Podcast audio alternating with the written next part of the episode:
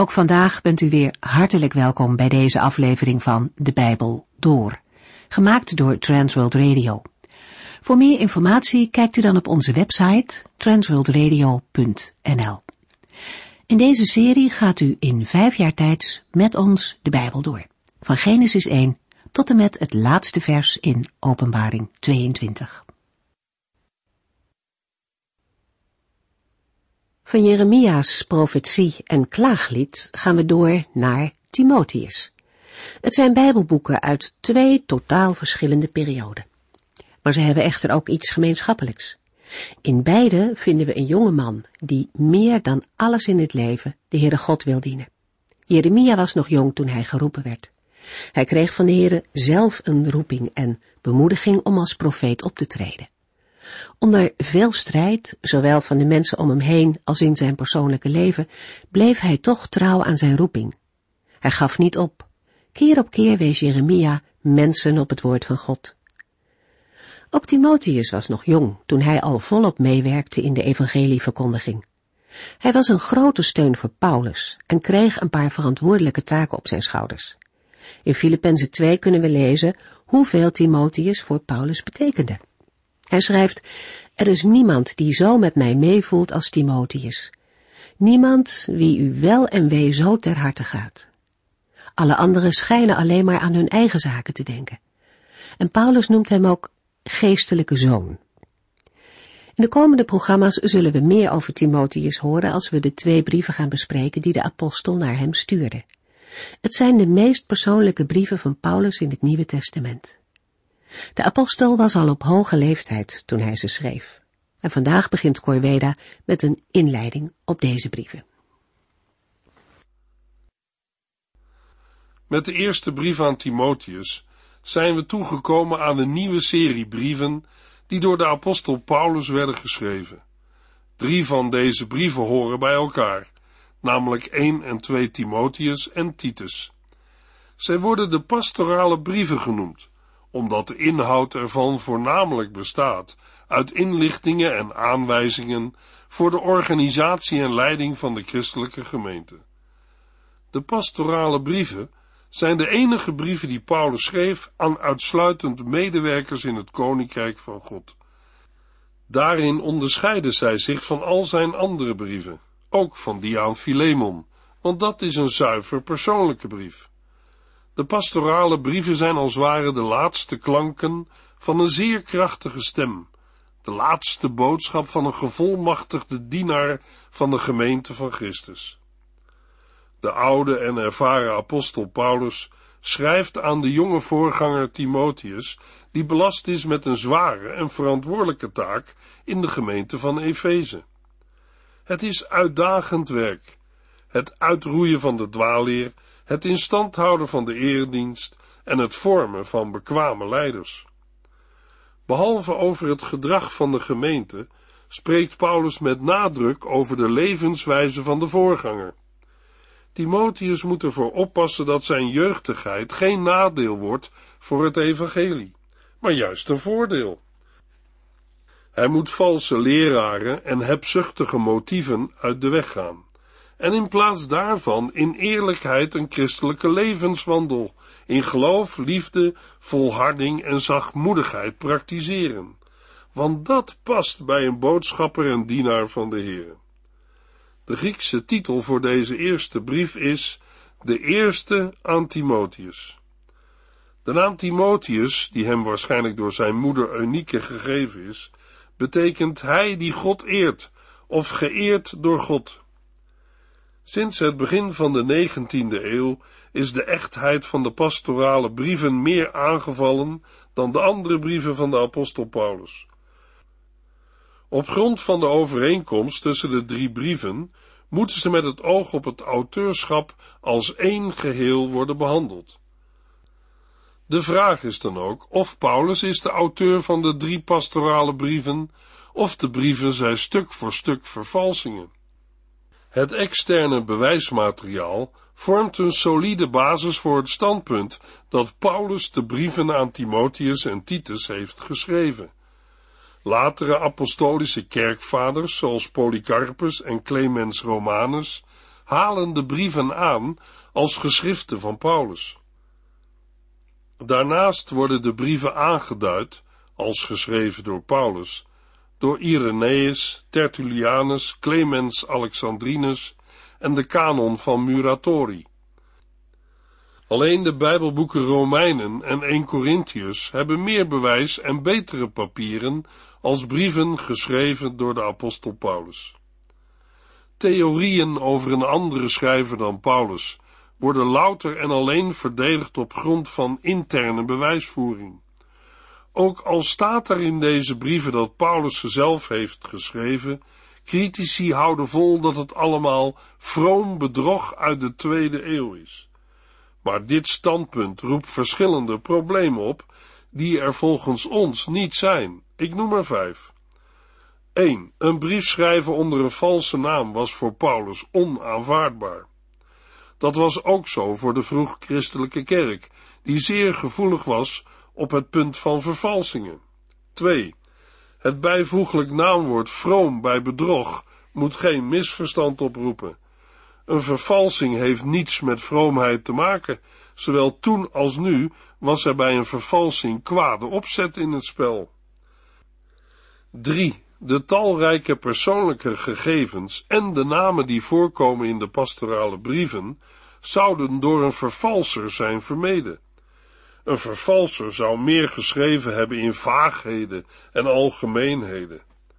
Aan de andere kant, als de schrijver een bewonderaar van Paulus is geweest, zou een vervalser geen uitdrukkingen hebben gebruikt, zoals in 1 Timotheus 1 vers 13 en 15. Nee, de brieven zijn door de apostel Paulus gedicteerd of opgeschreven. Het leerstellig onderwijs en de persoonlijke details sluiten uitstekend aan bij ik, Paulus, ben nu een oud man. 4. Welk doel of voordeel zouden deze vervalste brieven dan hebben?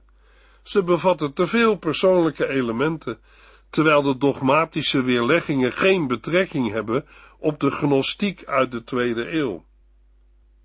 Ten slotte punt 5. De stijl en de inhoud van andere vroeg-christelijke geschriften of apocryfe boeken verschillen sterk van deze drie pastorale brieven. Dat de apostel Paulus de auteur van de pastorale brieven is, veronderstelt zijn vrijlating uit de Romeinse gevangenschap, de voortzetting van zijn zendingsactiviteiten en een tweede gevangenisstraf in Rome. Helaas kan de volgorde van de gebeurtenissen alleen worden gereconstrueerd aan de hand van kleine aanwijzingen, omdat er naast handelingen geen chronologisch verslag bestaat van de laatste levensjaren van Paulus. De volgende reconstructie is daarom niet meer dan een veronderstelling. In Filippi had Paulus er al een voorgevoel van dat hij zou worden vrijgelaten uit zijn eerste Romeinse gevangenschap. Het is mogelijk dat zijn Joodse aanklagers hadden besloten niet te verschijnen bij zijn berechting voor de keizer. Zoals hij beloofd had aan de Filippenzen, stuurt hij Timotheus naar Filippi om het goede nieuws bekend te maken. Paulus zelf ging naar Efeze en naar andere gemeenten in Klein-Azië, zoals Colosse. Toen Timotheus zich weer bij hem voegde in Efeze, instrueerde Paulus zijn helper met de woorden: Blijf in Efeze, terwijl hij zelf naar Macedonië reisde. In 1 Timotheus 3, vers 14 en 15 schrijft Paulus, vermoedelijk uit Filippi aan Timotheus: Ik hoop binnenkort te komen, maar voor het geval dat ik opgehouden word, schrijf ik je alvast. Want ik wil dat je weet hoe het in de gemeente hoort toe te gaan, want de gemeente is het huisgezin van de levende God. Ze is de pijler en het fundament van de waarheid. Nadat Paulus Timotheus in Efeze had gezien, reisde de apostel door naar het eiland Kreta, waar hij, na er een periode te hebben gewerkt in het evangelie, Titus achterliet om het werk voort te zetten. In Titus 1 vers 5 lezen we, Ik heb je op het eiland Kreta achtergelaten om te doen wat daar nog nodig was, namelijk in de gemeente van elke stad leiders aan te stellen, volgens mijn richtlijnen.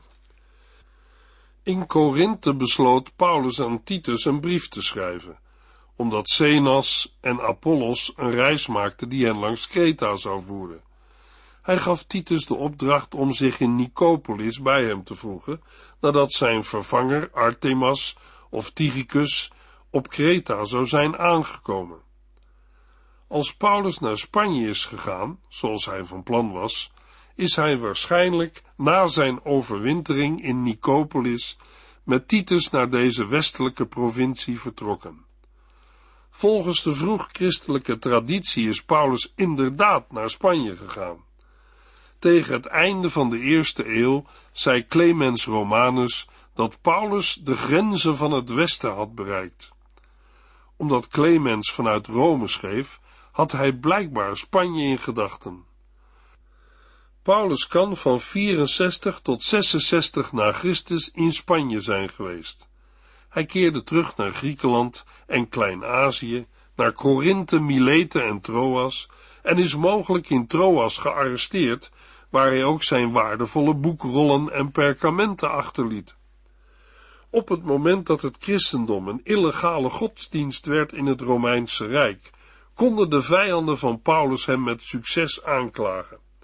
Hij werd in 67 na Christus gevangen gezet en schreef de tweede brief aan Timotheus vanuit zijn cel in Rome, na zijn eerste verdediging voor het keizerlijke gerechtshof. Hij werd niet veroordeeld, maar hij koesterde geen hoop op vrijlating en verwachtte dat hij ter dood gebracht zou worden. Hij drong er bij Timotheus op aan te komen voordat dit zou gebeuren. Volgens de overlevering werd de apostel onthoofd ten westen van Rome op de weg naar Ostia.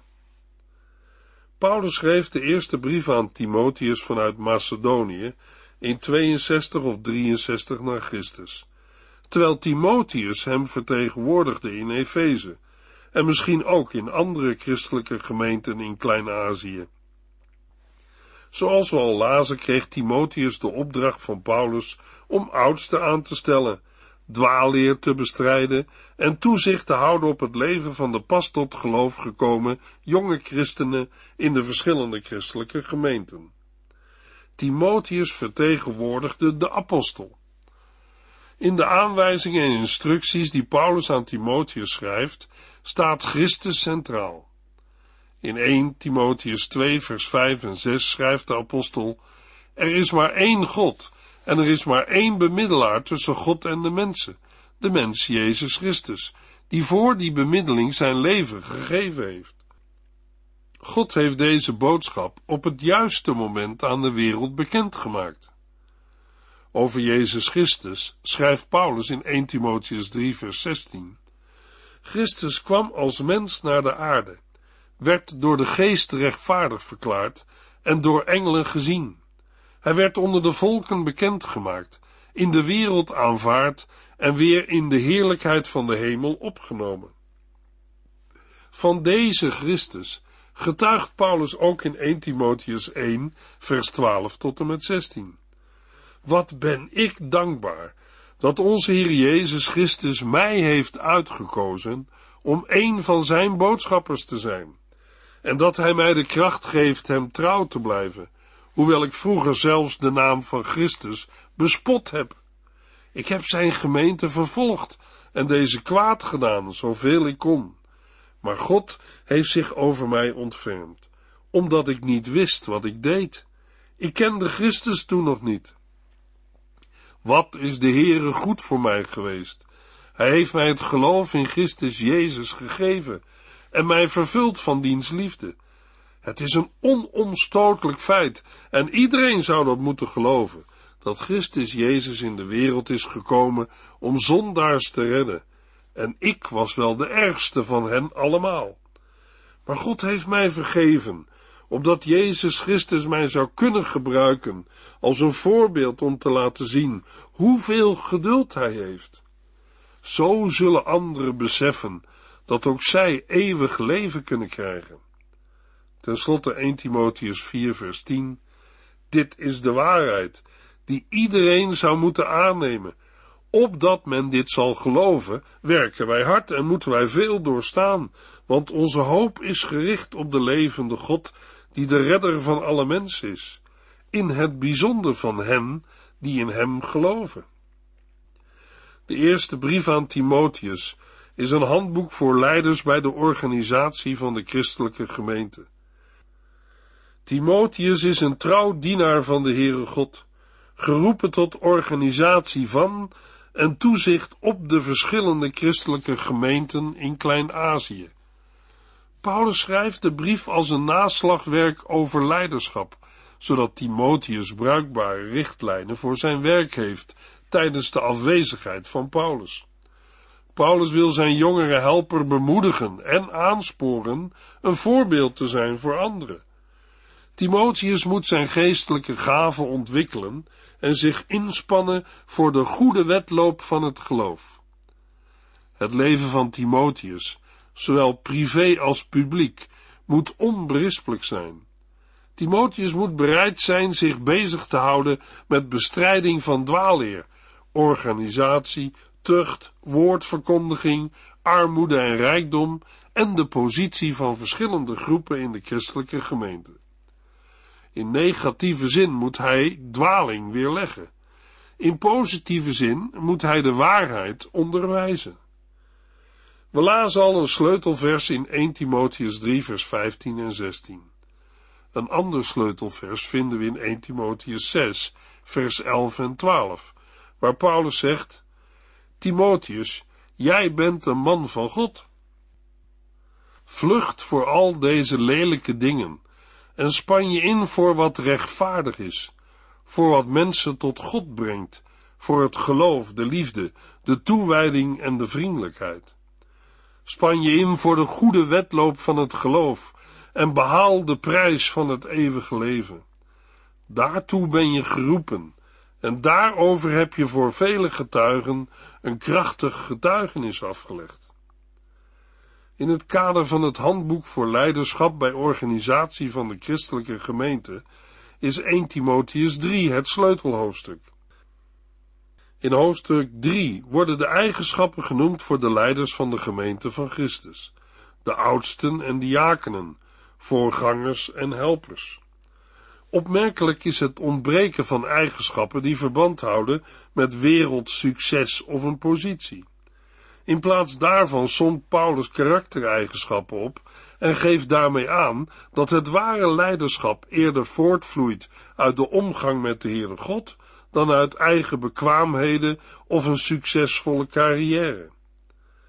De pastorale brieven, de laatste drie brieven van de apostel Paulus, zijn aan het eind van zijn rijke en vruchtbare leven geschreven. Zij waren in eerste instantie gericht aan zijn gevolmachtigde vertegenwoordigers Timotheus en Titus. Het waren de enige brieven die Paulus aan particuliere personen heeft geschreven. De brief aan Philemon werd niet uitsluitend aan Philemon gericht, maar ook aan anderen. Paulus' pastorale brieven hadden als doel Timotheus en Titus aan te sporen en te bemoedigen in hun taak om orde op zaken te stellen in Efeze en op Kreta. In de 18e eeuw kregen deze brieven pas bekendheid als de pastorale brieven. Zelfs al staan er geen termen in, zoals herder, pastor, kudde of schapen. Toch is deze benaming toepasselijk voor 1 Timotheus en Titus, omdat het toezicht op het gemeenteleven centraal staat. De duiding pastorale brief is minder toepasselijk voor de tweede brief aan Timotheus, die meer persoonlijk dan aan een gemeente is gericht. De pastorale brieven staan vol met regels voor het leiderschap en een onberispelijk leven. In zijn eerste brief aan Timotheus probeert Paulus zijn jongere en minder ervaren helper wegwijs te maken in zijn zware en verantwoordelijke taak als opziener van het werk in Efeze en andere steden in Klein-Azië. Hij doet in feite een oproep aan Timotheus om de taak die voor hem ligt te vervullen. Eerder noemde ik al de inhoud van die taak, namelijk de bestrijding van de dwaalleer met de gezonde leer, de vorming van bekwame leiders, het onderwijs van Gods woord en het aanmoedigen tot een christelijke levensstijl. Vanwege zijn persoonlijke en vertrouwelijke karakter is 1 Timotheus los opgebouwd rond vijf duidelijke voorschriften aan het einde van elk gedeelte. Paulus geeft voorschriften over de leer in 1 Timotheus 1 en over de samenkomsten in 1 Timotheus 2 en 3. In 1 Timotheus 4 over dwaalleraars, in 1 Timotheus 5 over de tucht in de gemeente en in 1 Timotheus 6 over pastorale bewogenheid. Aan de hand van de zojuist genoemde vijf voorschriften geef ik een overzicht van de inhoud van de eerste brief van Paulus aan Timotheus. 1 Timotheus 1 Paulus voorschriften over de leer. Na zijn groet waarschuwt Paulus Timotheus tegen het groeiende probleem van mensen die een verkeerde leer brengen, vooral als de verkeerde leer verband houdt met het misbruik van de wet van Mozes. De ouder wordende apostel beschrijft zijn radicale bekering tot Christus en de daaruit voortvloeiende roeping tot de verkondiging van het evangelie. Ook Timotheus heeft een goddelijke roeping ontvangen en Paulus draagt hem op deze te volbrengen zonder te wankelen in leer of leven. In 1 Timotheus 2 en 3 lezen we Paulus voorschriften over de samenkomsten. Paulus verplaatst zijn aandacht naar de gemeente in haar geheel en gaat in op vragen rond de samenkomsten en het leiderschap. Krachtige voorbeden behoort een onderdeel van de eredienst te zijn, en Paulus brengt dit in verband met de rol van de man in de gemeente. Daarna behandelt hij de rol van de vrouw, waarbij hij het belang benadrukt van de innerlijke gesteldheid in het leven van een gelovige. In 1 Timotheus 3 vers 1 tot en met 7 zet Paulus verschillende eisen voor opzieners en oudsten op een rijtje. In verschillende Bijbelvertalingen worden er verschillende woorden voor deze ambten in de kerk gebruikt. Het woord opziener wordt in het Nieuwe Testament als een synoniem gebruikt voor het woord oudste, omdat beide woorden oorspronkelijk betrekking hebben op hetzelfde ambt.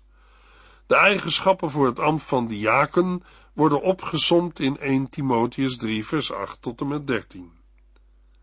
In 1 Timotheus 4 vinden we Paulus voorschriften over dwaalleraars. Timotheus had blijkbaar problemen met de oudere mannen, die het geloof hadden verlaten. Paulus geeft voorzichtig advies over het huwelijk, voedsel en de groei van het geestelijke leven. Ten slotte wordt Timotheus op het hart gebonden de geestelijke gave die hem geschonken is, niet te veronachtzamen. In 1 Timotheus 5 geeft Paulus voorschriften over de tucht in de gemeente.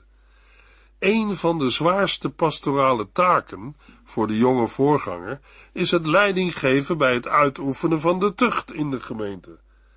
Na het algemene advies om alle gemeenteleden te behandelen alsof zij familieleden zijn, richt Paulus zich op twee speciale onderwerpen: de weduwen en de oudsten, waarbij hij de verantwoordelijkheid van Timotheus benadrukt en hem praktische aanwijzingen geeft.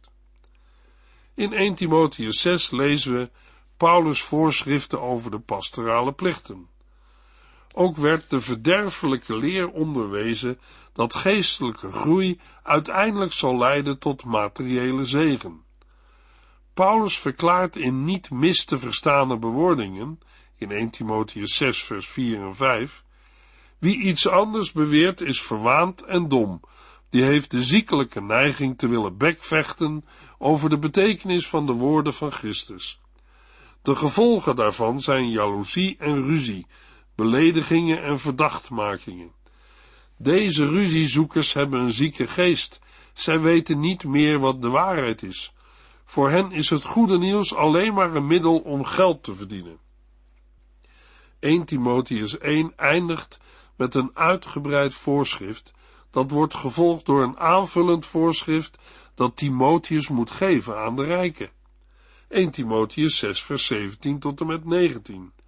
Zeg tegen de rijken dat zij niet trots mogen zijn en niet moeten vertrouwen op hun rijkdom, die slechts een twijfelachtige zekerheid geeft maar dat zij moeten vertrouwen op de levende God, die ons van alles geeft om ervan te genieten. Zeg hun dat zij hun rijkdom moeten gebruiken om er goed mee te doen. Zij moeten rijk zijn in goede werken en met een blij hart geven aan mensen die gebrek lijden. Ze moeten altijd klaarstaan om alles wat God hun heeft gegeven met anderen te delen. Door dat te doen, zullen zij voor zichzelf een echte schat voor de toekomst verzekeren, om daarmee het ware leven te verwerven. In 1 Timotheus 6 vers 20 en 21 eindigt Paulus met een oproep aan Timotheus. Timotheus, schiet niet tekort in wat God je heeft toevertrouwd.